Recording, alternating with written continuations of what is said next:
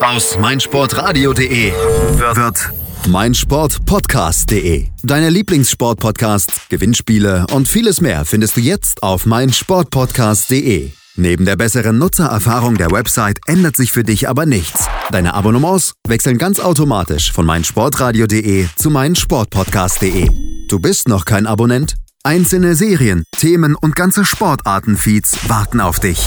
Schau vorbei und klick dich rein auf meinsportpodcast.de. Total. Total beglückt. In Zusammenarbeit mit Clubfans United. Der Podcast für alle Glubberer. Alles, Alles zum ersten FC Nürnberg auf meinsportpodcast.de. Hallo und herzlich willkommen, liebe Clubfans. Mein Name ist Jakob Lexer und ihr seid hier wie immer unter der Woche zu Gast bei Entmanns Ecke, dem Hintergrundgesprächen und dem Podcast bei Total Beklubbt in Zusammenarbeit mit Clubfans United. Wie immer könnt ihr uns finden bei Twitter at clubfansunited at totalbeklubbt. Bei Facebook könnt ihr auch die Seiten finden. Ich vergesse das gerne immer mal wieder zu bewerben, dann werde ich getadelt vom Felix. Da, deswegen möchte ich das vorneweg schon mal abreißen. Und mich findet ihr auch, wenn ihr Fragen habt, wenn ihr Feedback geben wollt oder einfach nur irgendwie jemandem folgen wollt, der ab und zu mal ein bisschen Blödsinn über den Club erzählt. Auch gerne über die New York Knicks oder die Green Bay Packers. Ich bin einfach Fan von Mannschaften, die nicht gut sind momentan, aber das macht ja nichts. Das ist als Club, wenn ihr gewohnt. Ed rotes Unterstrich Ballett. Und heute möchte ich mich unterhalten mit Felix at Flix on Fire auf Twitter. Hallo Felix. Hallo.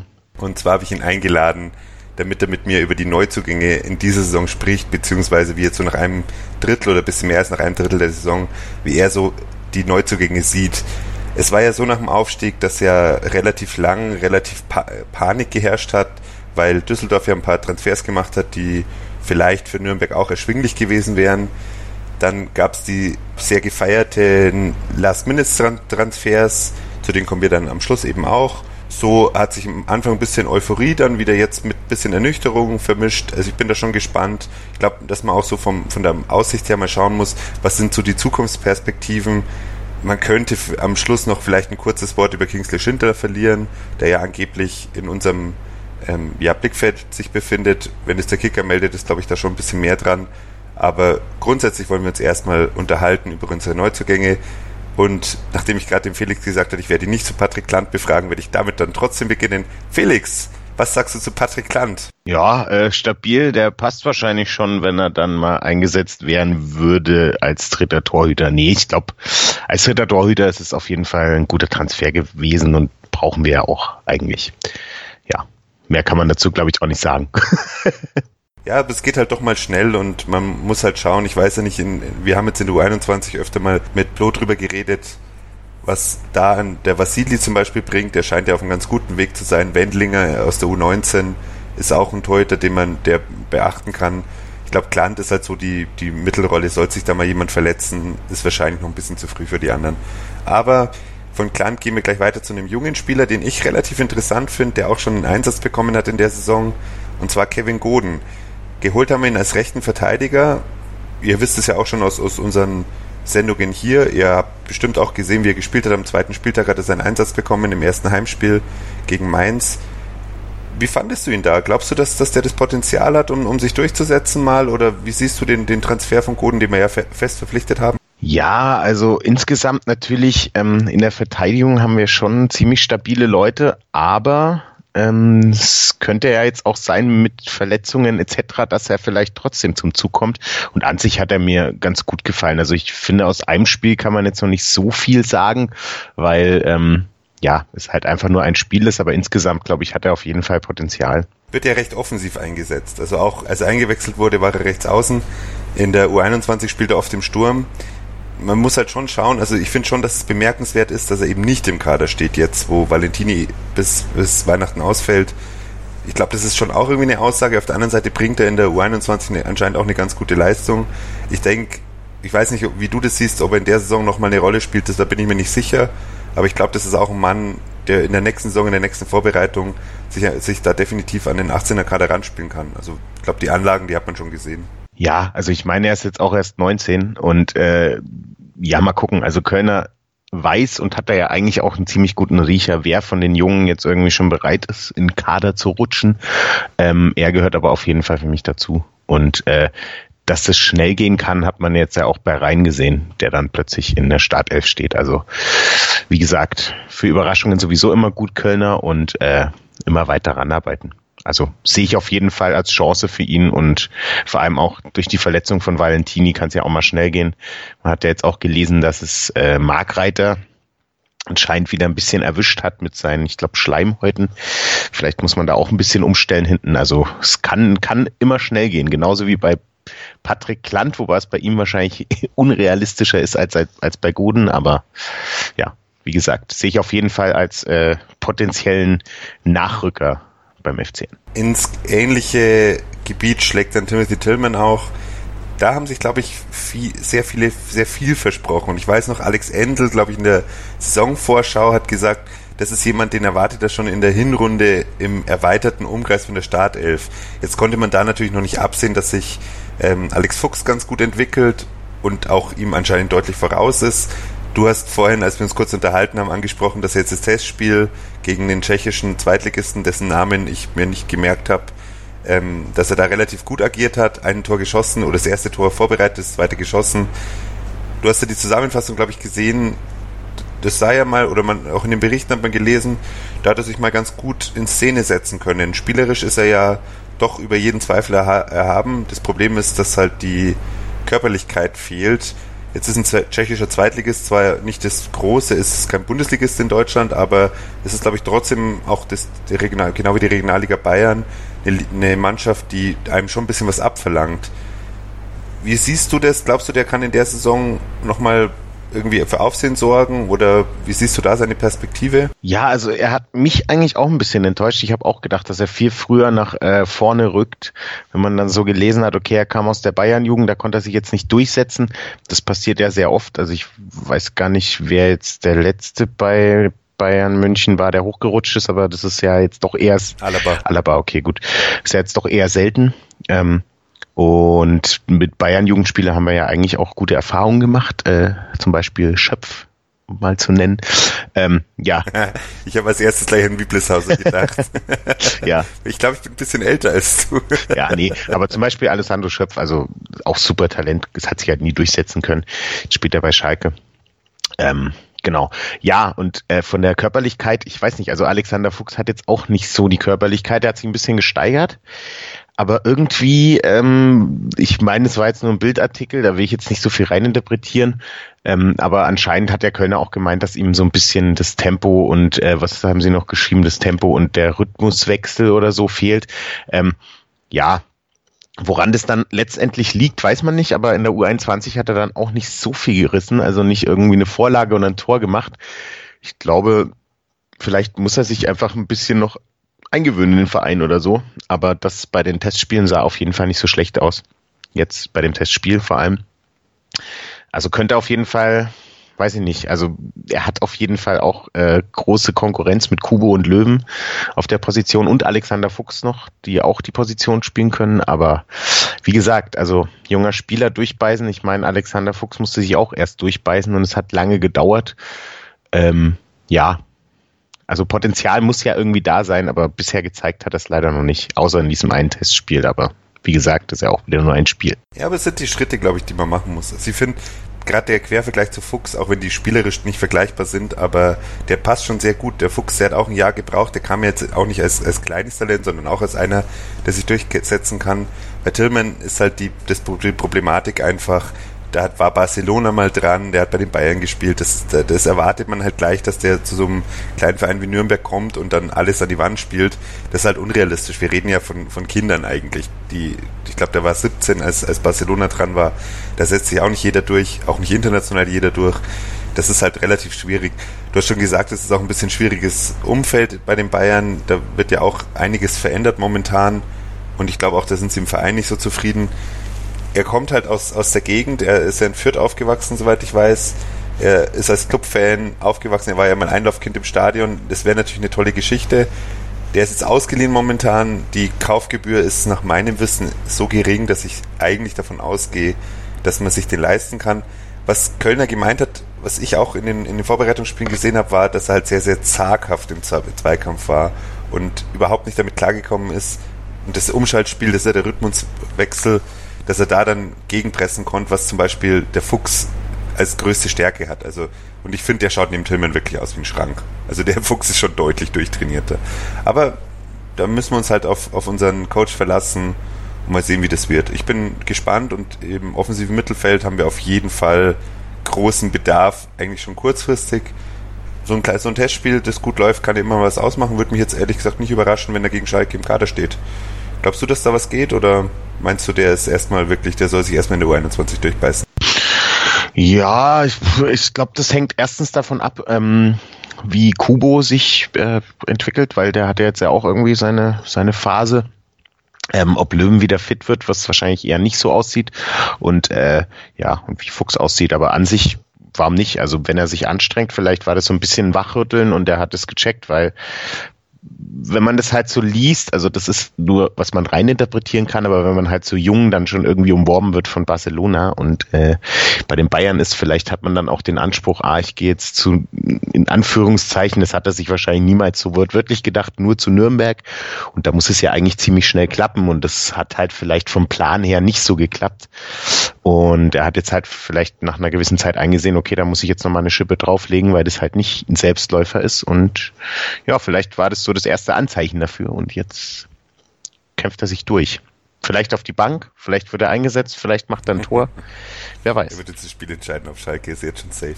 Ja, wir waren jetzt bei den jungen Spielern, die gekommen sind und die sich erstmal ranarbeiten müssen, noch keine oder nur wenige Einsätze bis jetzt hatten. Wir hören uns jetzt kurz an, was mein Sportpodcast in der Woche noch so zu bieten hat. Und danach gehen wir mal zu denen in eine Regalstufe, sag ich mal, höher und vor allem halt zu den dreien, die kurz vor Transferschluss kamen, weil die sind ja durchaus eingeplant, dass sie bei uns einen Unterschied machen. Wie weit sie das geschafft haben, das wird der Felix mit mir gleich noch besprechen. Chip and Charge mit Andreas Thies und Philipp Joubert. Alle Infos zum aktuellen Tennisgeschehen. Um den Platz, am Platz, auf dem Platz. Chip and Charge auf meinsportpodcast.de. Hallo, ich bin Patrick Hausting, Europameister im Turmspringen. Moin, hier ist Ralf Gunesch. Als Fußballprofi habe ich für Alemannia Aachen, FC St. Pauli, Mainz 05 und den FC Ingolstadt 04 gespielt. Hallo, hier ist Willi Landgraf, Mr. Zweite Liga. Die Profis am Mikrofon. Immer und überall. Auf meinsportpodcast.de. Und da sind wir schon wieder zurück bei Endmanns Ecke. Der Nummer 13 schon. Ich wird immer älter, wird immer älter. Bald ist es schon bestimmt fast genauso alt wie ich. Mal gucken, wie lange ich noch durchhalte, das wöchentlich zu machen. Bis jetzt macht sehr viel Spaß und das Feedback ist auch immer nett. Schreibt es ruhig mehr. Ihr dürft auch kritisch sein, das macht mir überhaupt nichts. Weil wir wollen uns ja auch verbessern, genauso wie sich die jungen Spieler verbessern wollen. Und der Club hat ja eigentlich auch fast nur junge Spieler, auch vor der Saison fast nur junge Spieler geholt. Der älteste, den sie geholt haben, war Christian Matenia. Das war relativ umstritten, auch in der Fanszene, warum man den holen muss. Und der taugt ja eigentlich nichts. Und beim HSV hat er ja auch nicht so toll gehalten. Und bei Darmstadt war ja auch nur Darmstadt. Ich habe mich relativ früh festgelegt, dass ich nach unseren Erfahrungen mit Kölner in der letzten Saison ja doch durchaus ein zweiter Torwart sinnvoll ist. Hat man, glaube ich, in der Saison jetzt auch gesehen. Ich glaube, es gibt wenige, die sagen, dass Martinia nicht ein guter Griff war. Hat 500.000 Euro gekostet. Ja, spielt Stamm momentan. Was sagst du zu ihm? Ja, top. Also er strahlt auf jeden Fall Sicherheit aus. Ich meine, in diesem Abstiegsjahr, wo er beim HSV gespielt hat, ich meine, wenn man sich mal umguckt, dann war nicht nur Martenia schuld, dass der HSV abgestiegen ist. Das war die komplette Mannschaft, Trainerstab und äh, Sportvorstand. Ähm, es sah in manchen Situationen echt nicht gut aus. Ich erinnere mich da irgendwie an ein paar Fehlgriffe, aber ich meine, wenn es halt schlecht läuft, dann läuft es schlecht und dann bekommt man halt auch mal miese Gegentore. Aber insgesamt äh, cooler Typ, was man auch so mitbekommt, finde ich ganz cool. Also so neben dem Platz scheint er auch ein ganz äh, netter und sympathischer Mensch zu sein, der sich auch anscheinend nie vorgedrängelt hat und auch irgendwie, so wie gesagt, also ich, da war ja dieser kleine Junge auch da, der dieses Stadion irgendwie aus Lego gebaut hat, da war er dann auch dabei und hat ihm irgendwie Handschuhe geschenkt und keine Ahnung. Ich glaube, glaube menschlich auch äh, ein Zugewinn. So. Ähm, obwohl er 26 ist, wirkt er trotzdem sehr, sehr reif. Ich glaube, das ist auch wichtig bei der jungen Mannschaft. Und äh, ja, also was er schon rausgeholt hat, war auf jeden Fall top. Mir tut's ein bisschen leid für Fabian Bretlo, weil ich glaube, dass er einfach, weiß ich nicht, ein bisschen eine schlechte Phase hatte und das auf jeden Fall besser kann. Ich hoffe auch insgesamt, dass er wieder auf die, auf die Eins rückt, aber im Moment gerade ist auf jeden Fall Martin ja super Einkauf gewesen. Ja, und halt auch vor allem nicht verletzt. Das war ja das Problem bei Kirschbaum immer wieder, der zwar, dass er die Leistung gebracht hat in der Aufstiegssaison, aber halt auch sehr, sehr viel Probleme hatte, fit zu sein und jetzt auch bei Leverkusen wieder hat. Das, was mich bei Martinia, oder zwei Sachen, die mich mal bei Martinia im Besonderen ja überraschen oder wo ich finde, dass Bredlo da noch sehr, sehr viel lernen kann. Und das eine ist ein bisschen komisch, weil Bredlo ja eigentlich als guter Fußballer gilt.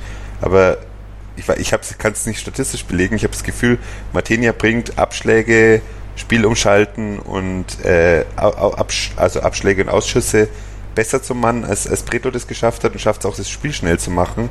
Ich weiß nicht, ob das Bredlo sich nicht getraut hat, ob er nicht durfte. Ich habe bei vielen Pässen, auch was Mühl zum Beispiel angeht, das Gefühl, dass Kölner da bei den jungen Spielern relativ die Straumenschrauben ansetzt, aber weiß ich nicht, woran es liegt. Und das zweite ist, Bretlo hat es auch in der letzten Saison nie geschafft, dass er sich so richtig warm schießen hat lassen und dann besser hält, sondern wie gerade bei den zwei Klatschen, der ist dann einfach mit untergegangen und hat dann nicht Martinia hat es geschafft, der hat sich zum Beispiel gegen Hoffenheim in der ersten Halbzeit, der hat sich richtig warm schießen lassen. Und das ist sowas, das muss Preto beides wirklich noch lernen. Und ich glaube, der weiß, er hat einen Trainer mit Kölner, der ihm eine Chance gibt, wenn er gut trainiert. Und der wird seine Chancen bekommen, da bin ich mir sicher. Aber er muss sich halt auch gegen Martinia durchsetzen. Und Martinia ist mit 26 halt auch in einem optimalen Alter. Es kann auch sein, dass wir den die nächsten fünf, sechs, sieben Jahre im, im Clubtor sehen. Also würde mich jetzt auch nicht überraschen. Ich bin Fan von Bredlo, aber die Schritte, die er hätte machen müssen, um ein guter Bundesliga-Torhüter zu sein, die hat er halt bis jetzt noch nicht geschafft. Schauen wir mal, was dabei rauskommt noch. Ja, also ja, also ich kann mich auch an Spiele erinnern, wo Fabian Preto wirklich richtig gut und sich äh, richtig gut gehalten hat und sich warm schießen lassen hat. Also was mir sofort in den Kopf kommt, ist so das Spiel, was wir in Fürth letztes Jahr hatten, das wir gewonnen haben. Da hat er auf jeden Fall richtig viele Dinger raus und hat uns auf jeden Fall den Sieg mitgesaved. Mhm. Ja, ja, ich finde auch vom, vom Spiel her finde ich ihn auch gut, aber er hat immer mal wieder, also gerade in der Rückrunde zum Beispiel, da hat er gut gehalten, dann hat er einen Bock geschossen und dann hat er wieder gut gehalten. Aber das mit den, vielleicht hätte ich es habe ich es falsch ausgedrückt, dass, dass er halt dazwischen dann die Fehler macht, das ist was, das kann man in der Bundesliga sich halt gar nicht mehr leisten. Das hätte uns ja auch, eigentlich konnten wir uns das letzte Saison auch nicht leisten, in, in der Phase, wo er seine schlechteste Phase hat. Aber da ist er durchgegangen. Also ich glaube, dass es Potenzial hat. Man, man muss halt wirklich schauen, was draus wird, definitiv. Für uns gilt auf jeden Fall, das Torhüterrennen ist offen und mal schauen, wie viele Einsätze Breto noch bekommt. Ich weiß gar nicht, ob, ob die richtige Frage ist, sondern eher wie viele. Aber man wird sehen. Wir kommen so langsam in die, in die Phase, wo es ein bisschen, ja, vielleicht äh, unterschiedliche Meinungen gibt bei, bei Spielern, wo es wahrscheinlich oder hundertprozentig keine unterschiedlichen Meinungen gibt, ist Törles Knöll. Der ist ja ablösefrei gekommen, ist ja auch erst 20, hat jetzt nur 21 debütiert. Ich glaube, da können wir einfach sagen, der hat sich etabliert als als Kaderspieler, ich glaube jetzt für Stammspieler ist es noch ein bisschen zu früh, aber der hat auf jeden Fall unsere Erwartungen übererfüllt, oder? Ja, voll. Also ich habe eher gedacht, dass es, also von den, von den Spielern, als ich die Transfers gehört habe, ähm, ich glaube, er kam ja auch ein bisschen früher, irgendwie ein halbes Jahr schon oder ein paar Monate. Das war der erste. Genau. Goden und Knöll waren die ersten beiden. Genau. Und dann, äh, als ich zum Beispiel Timothy Tillman gelesen habe, habe ich mir gedacht, okay, gut, äh, der ist eher einer, der in Kader hochkommt als ähm, Spieler, als Törles Knöll. Der habe ich, ich habe gedacht, der braucht noch ein bisschen, aber ähm, anscheinend hat er sich ganz gut gemacht und äh, ich finde ihn auch als Backup ähm, mit Relak für Ishak eigentlich, eigentlich auch super. Also ich meine, klar, er ist noch ein junger Spieler und muss noch ein bisschen, bisschen äh, lernen. Das sind mir ein paar dumme Sachen aufgefallen, äh, zum Beispiel in Rostock, als er vorm Tor steht und ich weiß nicht mehr, was er da gemacht hat. Das sieht man auch in keiner Zusammenfassung mehr, wo er den Ball irgendwie nicht reingekriegt hat, aber das muss er einfach noch lernen und das wird er auch lernen und er steht nicht umsonst in der U21 mit dem Kader, ähm, hat sein erstes Tor auch gemacht und äh, ja, mit Ishak zusammen, als er die äh, eineinhalb Buden, sage ich jetzt mal, gemacht hat, weil das andere war ja quasi eine Vorlage, der dann irgendwie so noch abgeprallt ist. Ähm, er kann das und er weiß auf jeden Fall, wo das Tor steht und das hat er vor allem in Testspielen gezeigt, wo er ja irgendwie in einem Spiel, ich weiß jetzt nicht mehr, wie viele Tore gemacht hat, fünf oder so. Ist jetzt natürlich nicht aussagekräftig, aber ähm, zumindest weiß er, wo das Tor steht und ich glaube, wir werden mit ihm noch viel Spaß haben. Und von der Bewegung, also was mir auch noch ganz gut gefallen ist, das Spiel war wirklich nicht gut, aber das war so der einzige Lichtblick, den ich äh, in Leipzig gesehen habe, war Törles Knöll, der glaube ich da auf der rechten Außenbahn dann irgendwie ein bisschen zugange war und sich eben nicht jeden Ball abluchsen lassen hat von der Leipziger Verteidigung, sondern die auch mal ein bisschen ausgespielt hat und da irgendwie trotzdem mal vorbeigekommen ist. Es war natürlich dann bei dem Stand vollkommen egal, aber ähm, das war so ein kleiner Lichtblick, zumindest an dem Tag und fand schön, dass es der junge Spieler war und ich glaube, wir werden auf jeden Fall noch ein paar Tore von ihm sehen diese Saison. Ja, ich denke, das ist ganz wichtig zu sehen, dass Momente für, für so junge Spieler nicht so groß sind. Das ist ja, man hatte ja auch ein bisschen Sorgen, was Mühl angeht zum Beispiel. Das ist für mich auch so ein Fall. Für den sind die Momente nicht so groß. Und Knöll hat, glaube ich, seine Rolle gerade als, als vor allem als Einwechselspieler, wenn, wenn alle fit sind. Und da hat er einfach immer Feuer gebracht. Ich finde auch, dass er eigentlich nur in dem, in dem Spiel, wo er, wo er wirklich über lange Zeit, wo Ishak sich verletzt hat, wo er über lange Zeit gespielt hat, da war er ein bisschen enttäuschend, hat auch wenig Zuspiele bekommen, aber ansonsten, wenn er eingewechselt wurde, natürlich gegen Hannover die Optimalsituation mit dem, wo Anton abgeschossen hat zum 1-0 und selber vollstreckt hat dann zum 2-0. Aber auch ansonsten, der bringt Feuer mit, der ist flexibel da vorne und der ist halt mit Srelak zusammen doch ein Spieler, der, der körperlich mit Ishak mithalten kann aber halt ein ganz anderer Spielertyp. Und das finde ich schon interessant. Ich bin ja grundsätzlich Srelak-Fan, sehen aber eigentlich lieber in einer, in einer schnelleren Position und nicht in der, in der Ballhalteposition, also entweder auf links außen oder als Konterstürmer. Und Knöll können, kann, glaube ich, Ishak wirklich mal beerben auf, auf mittlere Sicht. Mal schauen oder auf lange Sicht. Mal schauen, wie lange wir halt Ishak halten können. Muss man halt natürlich auch sehen. Aber da auch wieder, muss man sagen, super Verpflichtung. Dann würde ich das war jetzt falsch. Zu den letzten Verpflichtungen Robert Bauer, Matthäus Pereira, Julia Kubo und Virgil Misijan kommen wir dann, nachdem wir uns nochmal ein paar Programmtipps von meinsportpodcast.de angehört haben. Interception. Touchdown. Der Football Talk mit Sebastian Mühlenhof. Höre die aktuellsten News aus den NFL Divisions. Jede Woche neu auf meinsportpodcast.de. Drüber gehalten. Der Ostfußball-Podcast. Alles, was es über den Fußball im Osten zu berichten gibt. Auch kurios. Wir haben jahrelang was geworden. Ernst. Habe ich noch nicht erlebt, sowas dreckig. Schicken Sie mir einen Chefredakteur, wie können Sie mich überhaupt sowas ansprechen? Unfair. Dem Nichts, da kriegst du so ein ekliges Tor und dann verlierst du das Spiel. Oder lustig. Ich pack dich doch gar nicht an. Und dann habe ich ihn eine gezimmert. Drüber gehalten. Der Ostfußball-Podcast mit Kevin Albrecht und Tobias Gebler auf meinsportpodcast.de. Die zweite Pause ist vorbei. Ich hoffe, ihr habt alle ein bisschen Brotzeit gemacht, habt euch was zu trinken geholt, könnt euch jetzt vor eurem knisternden Ofen bei diesen furchtbar kalten Temperaturen zurücklehnen. Bei uns hat Ostwind, das ist immer ganz furchtbar, fühlt sich 10 Grad kälter an, als es wirklich ist. Wie ist denn in Berlin bei dir? Arschkalt. Ach, sehr schön. Ganz Deutschland friert. Nach unserem Jahrhundertsommer kommt jetzt ein eiskalter Winter, so wie es früher sein sollte. Äh, ja, schauen wir mal, wie es am Samstag wird im Stadion 18.30 Du hast gesagt, du bist am Start. Mal schauen, ob du den Tillman sehen kannst oder wahrscheinlich wirst du von den nächsten, über die wir jetzt reden, auf jeden Fall viel, viel mehr sehen. Wir beginnen mal mit Robert Bauer. Auch eine relativ kontroverse Figur bei den Clubfans. Ich finde ihn nicht schlecht. Mir gefällt er eigentlich ganz gut. Ich finde ihn in Phasen auch besser als Valentini der bis zu seiner Verletzung aber auf einem relativ guten Niveau auch selber gespielt hat. Aber man muss natürlich schon ganz klar ansprechen, es sind schon sehr, sehr viele Tore in, äh, gefallen, die über seine Seite vorbereitet wurden, beziehungsweise wo auch direkte Fehler gemacht hat. Wie siehst du den Bauer so? Also ich finde, wie findest du seine Verpflichtung? Er hat ja ein bisschen Ablöse, äh, Leihgebühr gekostet, 200.000, würde am Ende vom Jahr Ablöse kosten. Was, was würdest du zu seiner bisherigen Saison sagen?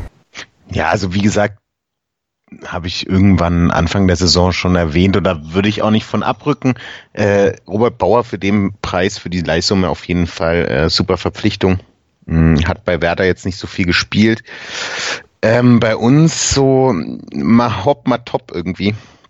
Ähm, in der Fünferkette in Dortmund ging gar nicht, aber das lag irgendwie eher daran, glaube ich, dass diese Kette nicht funktioniert hat, weniger an ihm.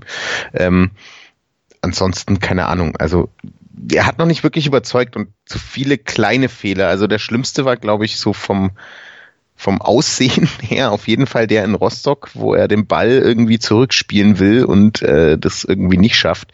Äh, ansonsten versucht er trotzdem, also das kann man auf jeden Fall positiv sehen, versucht er immer wieder irgendwie das Spiel anzukurbeln, was ja Valentini auch immer ganz gut macht, aber ähm, er hat noch nicht die, also Valentini macht halt stark, dass er gute Flanken machen kann oder geben kann und äh, auch Eckbälle sehr gut schießen kann. Jetzt, wenn man die Zweitligasaison und die Erstligasaison nimmt, da hat er auch ein paar Patzer gehabt diese Saison, aber ähm, ich sehe Valentini auf jeden Fall insgesamt stärker als ihn, aber es kommt mir auch so ein bisschen vor, wie wenn er sich noch irgendwie reinfinden muss, weil ich glaube, der kann auf jeden Fall mehr, hat es leider bisher noch nicht so gezeigt. Deswegen kann ich auch Kritik an ihm verstehen.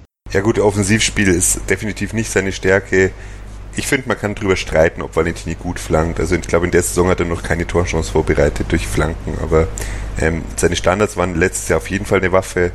Muss mal gucken, wir haben doch einige, die, die inzwischen dafür in Frage kommen. Auch letztes Jahr war ja Kerk Standardschütze, bevor Valentini, oder bevor sich Kerk verletzt hat und dann Valentini aufgerückt ist. Ich habe eigentlich erwartet, dass Bauer spielt. Jetzt hat mich Valentini am Anfang wirklich überzeugt. Ich habe ihn nicht so stark eingeschätzt, wie er die ersten Spiele gemacht hat. Hinten raus ist auch, glaube ich, Valentini bis in die Luft ausgegangen. Ich bin schon gespannt, weil für Bauer hängt dann doch relativ viel inzwischen dran. Der war ja mal als großes Talent in Ingolstadt ja angepriesen, hat den Sprung nach Bremen geschafft, wo er am Anfang auch viel gespielt hat. Für den gilt es jetzt schon langsam mit seinen 23 Jahren, wird es ein Spieler, der wirklich sich in der Bundesliga etablieren kann, als, als sag ich mal, Mittelfeld, in der Mittelfeldmannschaft als Stammspieler, oder wird es eher so ein Spieler, der zwischen unterer erster, oberer zweiter Liga hin und her ja, ähm, mit Vereinen hin und her springt. Also da bin ich schon gespannt. Potenzial sehe ich da auch, aber es ist definitiv kein Jahrhunderttalent, war er noch nie. Mal gucken, was aus ihm wird. Was halt schon für uns natürlich schon sehr, sehr angenehm ist, was wir wirklich als Clubfans ja auch gar nicht kennen, ist, dass wir halt grundsätzlich drei Außenverteidiger haben, die man einsetzen kann. Und das ist schon mal extrem viel wert, wenn man sieht, dass halt Valentini jetzt so lange ausfällt ich mir überlege, was da schon bei uns auf den Seiten umeinander gerannt ist, das war ja teilweise nicht zum Anschauen. Von daher, das stimmt. Genau. Von daher hat sich auf jeden Fall die Laie gelohnt. Ich glaube auch, dass der Preis nicht überteuert ist. Ich kann mir vorstellen, dass der verpflichtet wird. Kommen wir gleich zum, zum nächsten Leihspieler, der ja, dessen Einschätzung ein bisschen schwierig ist. Matthäus Pereira war die allerletzte Verpflichtung, die bekannt gegeben wurde. Ich glaube, das war erst zwei Stunden nach Transferschluss. Der ist ohne Kaufoption geliehen, ist auch wahrscheinlich komplett unrealistisch, dass es eine Möglichkeit für einen Club gibt, dass er sich den kauft.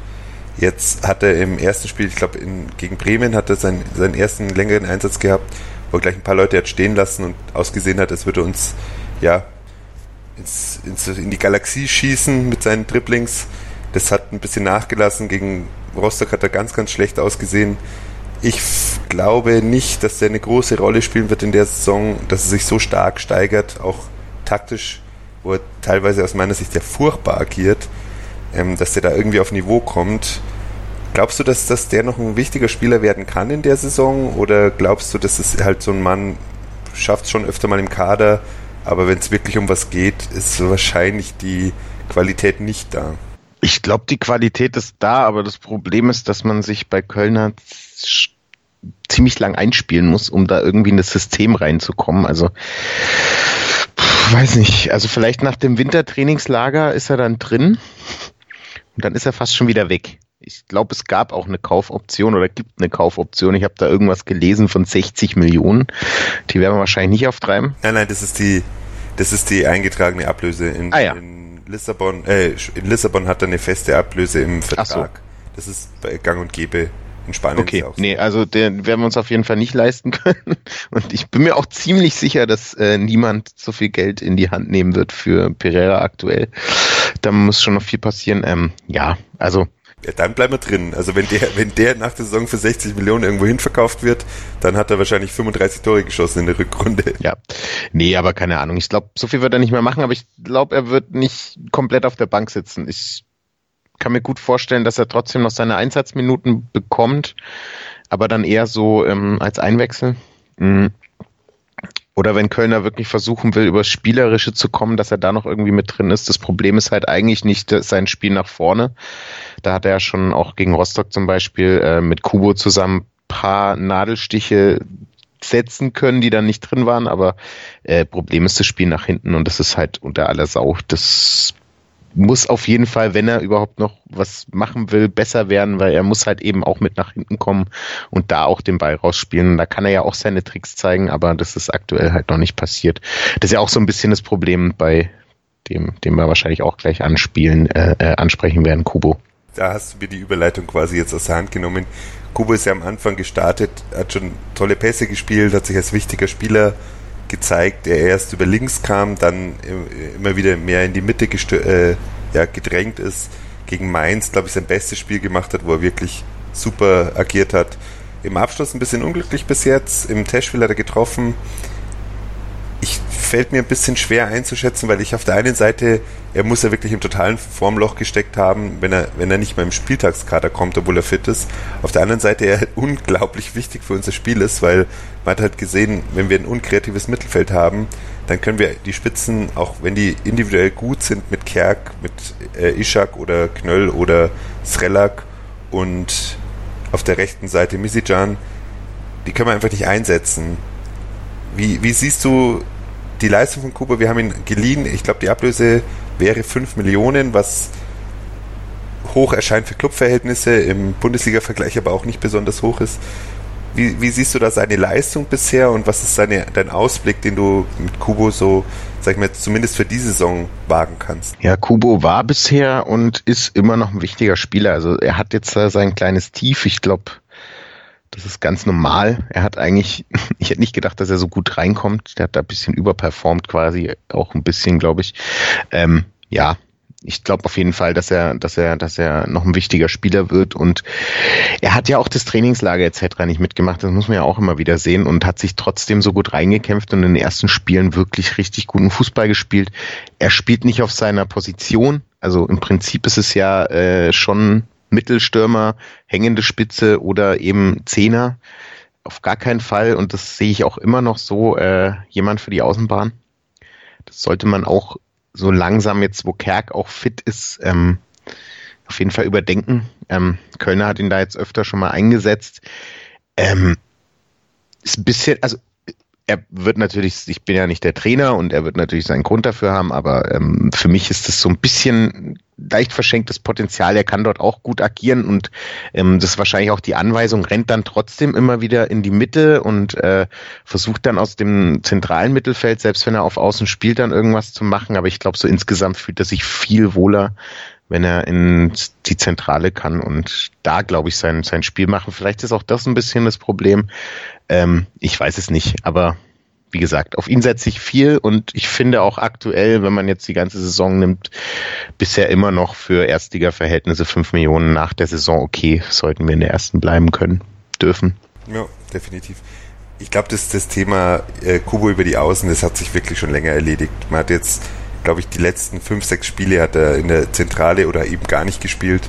Deswegen, seit Kerk fit ist, ist das Thema auf jeden Fall gegessen und auch wirklich auch zum Glück gegessen, hast du absolut recht ich sehe das auch so. Also für, für den möglichen Klassenerhalt ist Kubo halt sehr, sehr entscheidend, weil Löwen kann ein bisschen noch aus der, aus der tieferen Tiefe das, das Spiel aufbauen und Kubo kann halt dann die Pässe entweder als Spielmacher wirklich verteilen oder auch dann zuspitzen, die Chancen zuspitzen oder selber abschließen. Das sehe ich ganz genauso. Also für mich ist das einer der wichtigsten Spieler, was unsere Möglichkeiten angeht, drin zu bleiben wer aus meiner Sicht auch ein bisschen überraschend, aber wirklich auch brutal eingeschlagen hat, ist, ist Misijan. Also den haben wir für unsere, ich glaube, interne Rekordablöse für, von drei Millionen geholt. Aus Ludogretz, Ludogorets, Verzeihung. Natürlich hat er viel Erfahrung gesammelt, viele internationale Spiele, ich glaube 60 internationale Spiele, ist mit 25 noch relativ jung, aber dass der von Anfang an so agiert, das hätte ich wirklich, also ich habe das überhaupt nicht erwartet. Ich finde unser Problem auf, auf rechts außen, das ist absolut gelöst. Also da sehe ich keine, keinen Weg mehr an Misijan vorbei. Oder wie würdest du seine Leistung bis jetzt einschätzen? Ja, auf der Außenbahn ist er gesetzt, auf jeden Fall. Es war so ein bisschen, für mich so ein bisschen äh, Wundertüte. Also er kam, man hat noch nie irgendwas von ihm gehört, dann hat man halt so angefangen, so ein bisschen äh, nachzulesen, okay, äh, wer ist das eigentlich und was tut der so? Ähm, dann kam ja auch noch diese blöde Geschichte, die man noch gelesen hat mit dem Rentner. Da muss man jetzt erstmal gucken, was da noch rauskommt. Ähm, aber an sich ist es, glaube ich, ein, das hat ja auch Bornemann, glaube ich, gesagt, wenn man so ihn als Menschen kennenlernt und dann diese Geschichte hört, dann kann man sich das irgendwie nicht vorstellen. Und so kommt es mir eben auch vor, wie so ein, ein bisschen ein kleiner Vogel vielleicht, bisschen, aber das gehört ja dazu irgendwie auch, braucht man auch in der Mannschaft und er stellt sich halt fürs Team und versucht zu ackern.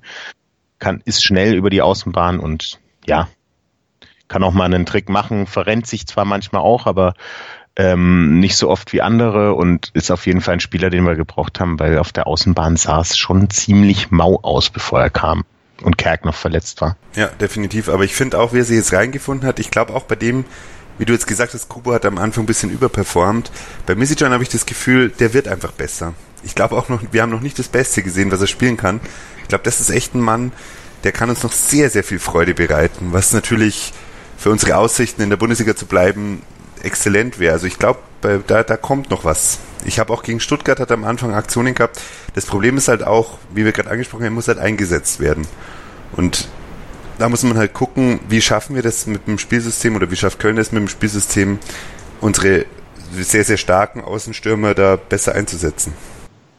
Ja, auf jeden Fall. Und was du gemeint hast, dass er besser geworden ist auf Außen bisher, ist auf jeden Fall wahr. Das ist ja auch das eigentlich, was Kölner mal geschafft hat in den letzten, also seit der Trainer bei uns ist, dass Spieler besser werden und äh, auch bei Misicjan trifft es auf jeden Fall zu. Ja, bin ich gespannt. Also ich, ich glaube, der, der Kölner Effekt bei den Neuzugängen, der müsste dann in der Rückrunde zu sehen sein. Ähm, ich bin da absolut auf, de, auf deiner, mit dir da auf Augenhöhe und deiner Meinung ich sehe das auch so. Kölner hat eigentlich jeden Spieler besser gemacht, der, der, den er bis jetzt beim Club formen durfte. Bin gespannt, was da noch kommt. Und Misijan, der wird, ist bis jetzt, glaube ich, ja, weiß nicht, ob das bis jetzt unser bester Spieler bis jetzt in der Saison ist. Ich würde ihn auf jeden Fall zu den Top 2, 3 zählen. Ja, auf jeden Fall. Dann sind wir durch. Das waren jetzt neun Spieler. Ihr habt neunmal fundierte Meinungen gehört. Ich habe natürlich vorhin gesagt, dass Martina der Älteste ist. Sorry, Patrick Land. Die große Patrick Land Entschuldigungsfolge kommt sowieso in der Rückrunde, wenn er uns als Stammtorhüter den Klassenerhalt holt. naja, wird wahrscheinlich nicht passieren, aber wir haben natürlich kein Problem mit Patrick Land und er ist zu Recht der mit Abstand älteste Neuzugang, den wir in dieser Saison geholt haben. Danke Felix für die Zeit, die du genommen hast und danke für deine Expertise. Es war sehr interessant und auch immer gut, wenn du nicht in jedem Bereich genau meiner Meinung bist, weil durch Reibung entsteht Wärme und vielleicht auch ein bisschen Interesse für die Leute, die vor den Kopfhörern, äh, vor den Kopfhörern, vor den Boxen sitzen oder sich die Kopfhörer ins Ohr gesteckt haben. Vielen Dank fürs Teilnehmen an Edmanns Ecke. Tschüss. Und wir hören uns bald wieder. Den Felix, da freue ich mich auch schon drauf. Ich wollte nämlich am Anfang schon Beiträge machen über Fanclubs. Wenn ihr da Interesse habt, selber als Zuhörer mal mitzumachen, wenn ihr im Fanclub seid, könnt ihr euch gern melden. Ich habe leider überhaupt kein Feedback, also wirklich null Feedback bis jetzt bekommen von Menschen, die ich angeschrieben habe, die sich als Fanclub-Vertreter auf der FCN-Seite ausgeben. Ich weiß nicht, was da los ist. Intern habe ich ein bisschen was. Der Felix ist bei den Clubfans Berlin. Da freue ich mich schon drauf. Da kriegen wir hoffentlich vor der Winterpause noch eine Folge zusammengeschachtelt, weil ich finde die Perspektive als ja wirklich von so weit weg als Exilklubberer finde ich immer super interessant und auch so die Fanclub-Arbeit interessiert mich, weil das so, eine, so ein Bereich ist, wo ich mich nicht besonders gut auskenne. Würde mich freuen, wenn da ein bisschen mehr zusammengeht. Ich habe eigentlich gehofft, dass ich da einmal im Monat eine Folge machen kann, aber da schaut es momentan leider schlecht aus. Aber Felix wird das jetzt mal ins Rollen bringen und mal gucken, was noch dabei rauskommt. Ansonsten möchte ich noch auf unseren anderen Felix verweisen, den Felix Amrein, der ja quasi unser Oberchef ist bei Total Beklubbt, der die Movember Bewegung mit einer eigenen Aktion unterstützt. Mokolade. Ich hoffe, ihr habt alle schon die dicksten Schnurrbärte stehen und habt ein bisschen was gespendet. Ein paar Euros.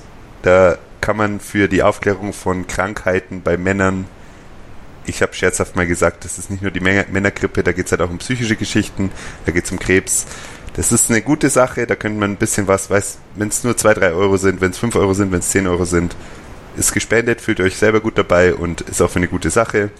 Mein Sportpodcast.de wirbt da eben auch dafür und da sind wir auch. Der Hashtag heißt Wir sind Podcast. Wir sind hier bei Endmanns Ecke von Total Beklubbt in Zusammenarbeit mit Clubfans United. Danke fürs Zuhören. Bis nächste Woche. Ciao. Total. Total beglückt. In Zusammenarbeit mit Clubfans United. Der Podcast für alle Glubberer. Alles, Alles zum ersten FC Nürnberg auf meinsportpodcast.de. Double Trouble. 180. Der Dart Talk auf meinsportpodcast.de. Ob Ring, Bull oder Bullseye. Jeder Wurf wird analysiert und diskutiert. Double Trouble. Der Dart Talk mit Christian Ömicke auf meinsportpodcast.de. Wie viele Kaffees waren es heute schon? Kaffee spielt im Leben vieler eine sehr große Rolle. Und das nicht nur zu Hause oder im Café, sondern auch am Arbeitsplatz. Dafür gibt es Lavazza Professional. Kaffee am Arbeitsplatz, der genauso lecker schmeckt wie in eurem Lieblingscafé. Die perfekte Kaffeelösung für jede Art von Unternehmen. Klein, mittel, groß. Ihr habt auf jeden Fall einen Kaffee, der schmeckt. Die richtige Motivation für eure Arbeitstage. Alle Infos zu Lavazza Professional findet ihr auf lavazzapro.de mit allen Kaffeelösungen für euer Büro. Ich habe mich natürlich schockverliebt, weil die war wirklich ganz, ganz klein. So begann die Mensch-Hund-Beziehung zwischen Christina und Tierschutzhund Frieda. Und wie es danach, nach dem ersten Moment der Verliebtheit, so weiterging und welche Klippen es danach zu umschiffen galt, das hört ihr in der neuen Ausgabe von Iswas Dog, dem Podcast für harmonische Mensch-Hund-Beziehungen. Iswas Dog? Mit Malte Asmus. Überall, wo es Podcasts gibt.